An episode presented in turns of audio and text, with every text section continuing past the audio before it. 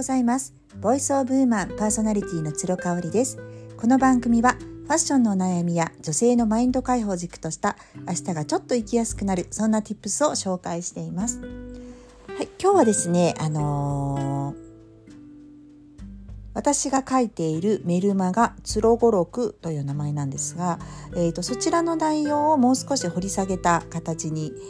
する回にしたいと思います。今後はねそういうことが多くなるかなという。なんかね音声配信とメルマガとであの両方話題というかね各お題を探してると本当にちょっとね難しいなっていう感じることが多くてまあ継続できたら楽しく継続していきたいなというふうに思っているので、あのー、メルマガは文字数がありますのでねそこで溢れちゃった情報みたいなもうちょっと詳しい踏み込んだ情報みたいなものをあのこの音声配信で、えー、付け加えてシェアさせていただきます。えーと、1月1日のメルマガでですね美容ネタをお話というか書きました。で、えーと、私今年2021年は、えー、46歳でしたので、えー、今年は47歳になります。もうね年女なんです私来年。もう本当年齢的にも初老に入ってきたよねっていう感じなんですけれどもねやっぱりね肌と髪の毛とあとはまあ女性ですのでそのデリケートゾーンに関してのケアっていうものに関してはねあの、お金を惜しみなくっていうよりかはちょこちょこ無理なく継続できるものっていうのを常に探してるんですね。であの、いいなって46歳の時にの自分がいいなって思ったものもやっぱり年を重ねていくとまたまあ老化が進むのでやっぱりそうでもなくなったなっていう時があると思うんですよ。この辺りをねやっぱり更新していくのもちょっと楽しみながらやりたいなっていう気がしているんですよね。でメルマガではお肌についてまず述べてまして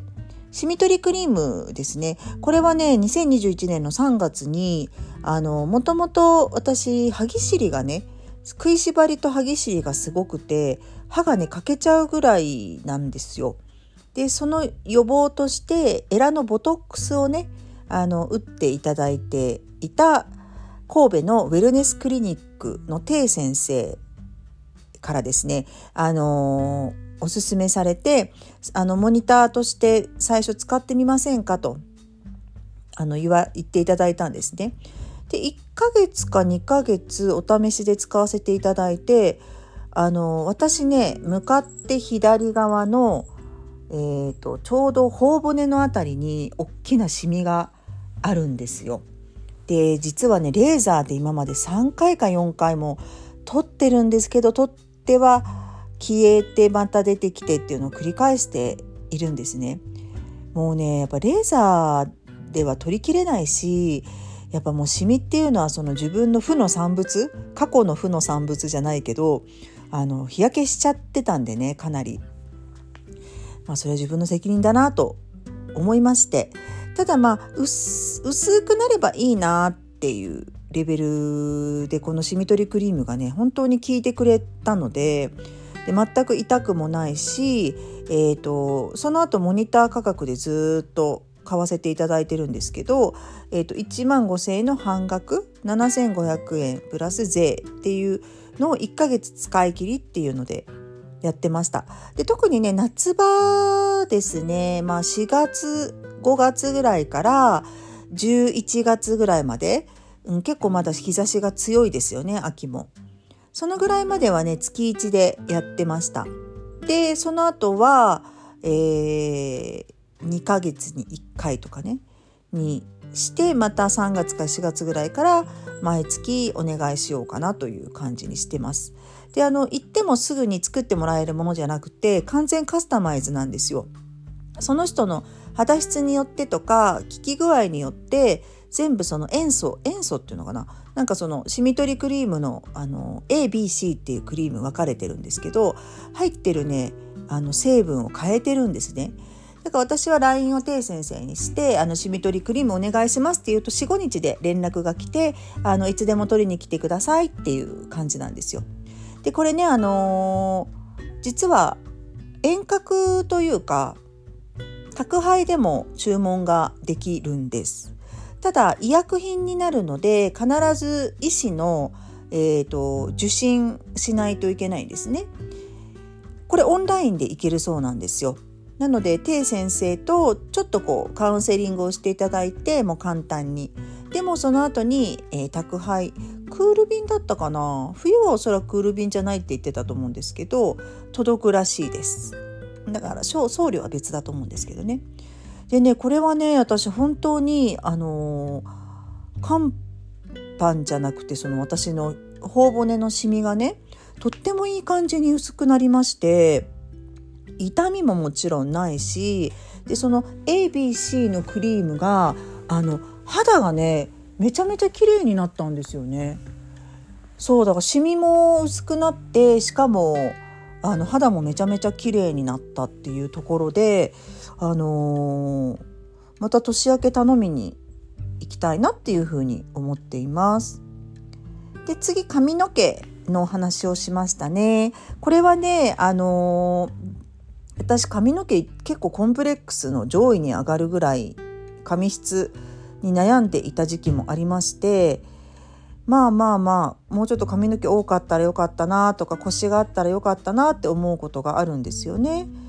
ただまあそんなことは言っていられないのでやっぱりね乾燥させないっていうのがこうパサついて見えるとそれだけ老けて見られるじゃないですか。なのでねその乾燥気味にならないようにやっぱり常にこうコンディションはうん中の上ぐらいにしときたいなっていう理想があるんですよね。でねあのー、なんかまあ海外の方って毎日毎日あのシャンプーしないっていうのはご存知だと思うんですけど日本人ばっかりなんですってこんなに頭よく洗うのって。でまあ頭のその油分みたいなものを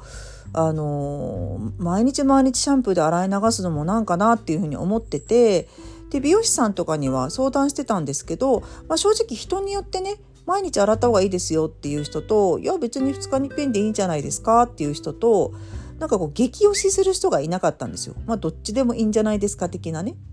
であの今私が通っているアーユルベーダーのセラピストのコメちゃんがもともと美容師さんでもいらっしゃるのであのー、やっぱ髪の毛のことはねすごく相談しやすいんですね。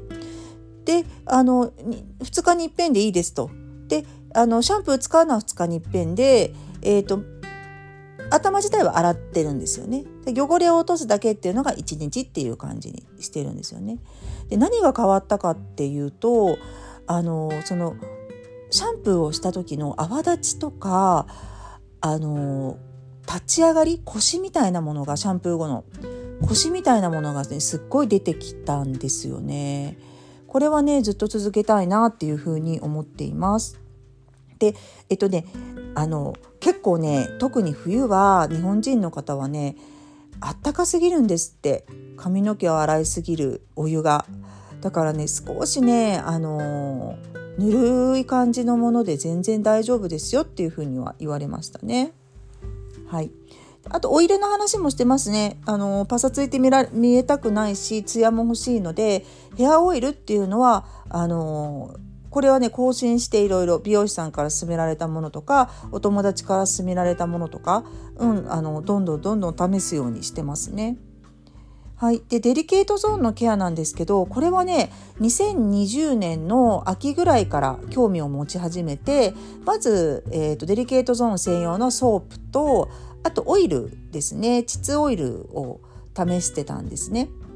であの同時進行でレーザーでの脱毛 VIO かな？してたんですけどやっぱねレーザー私本当に苦手なんですよね。これはあのアーユルベーダのタイプ別の診断によるとあの私ピッタっていうねあの特徴が強いんですがピッタさんはねやっぱ熱に弱いらしいんですよねだから熱に弱いということは暑さにも弱いうん年々私夏に弱くなるなって感じていたのでこれは納得でした。はいうん、でブラジリアンワックスはねあの月1でお願いするようにしています。そうあのワックスなんでね、まあ、ベリってする時痛いんですけどでもやっぱりツルツルになるしその肌の調子はすごくいいかなっていうふうに思ってますね。で何よりやっぱりこう生理中の時にねあの無駄なものがないっていうのはやっぱすごく快適かなって思いますね。であと金額をねお伝えしておりましてまあまあこうやってかあのきちんと計算すると結構月に美容代ってかかってるんだなっていう気がするんですけど、まあ、正直今エステとかも行ってないですしねあの適度な運動も一緒に併用しながら、えーと、肌とか、うん、そういうののコンディションも保っていきたいなっていうふうに思っています。はい、今日はここまでにします。最後まで聞いていただいてありがとうございました。また明日。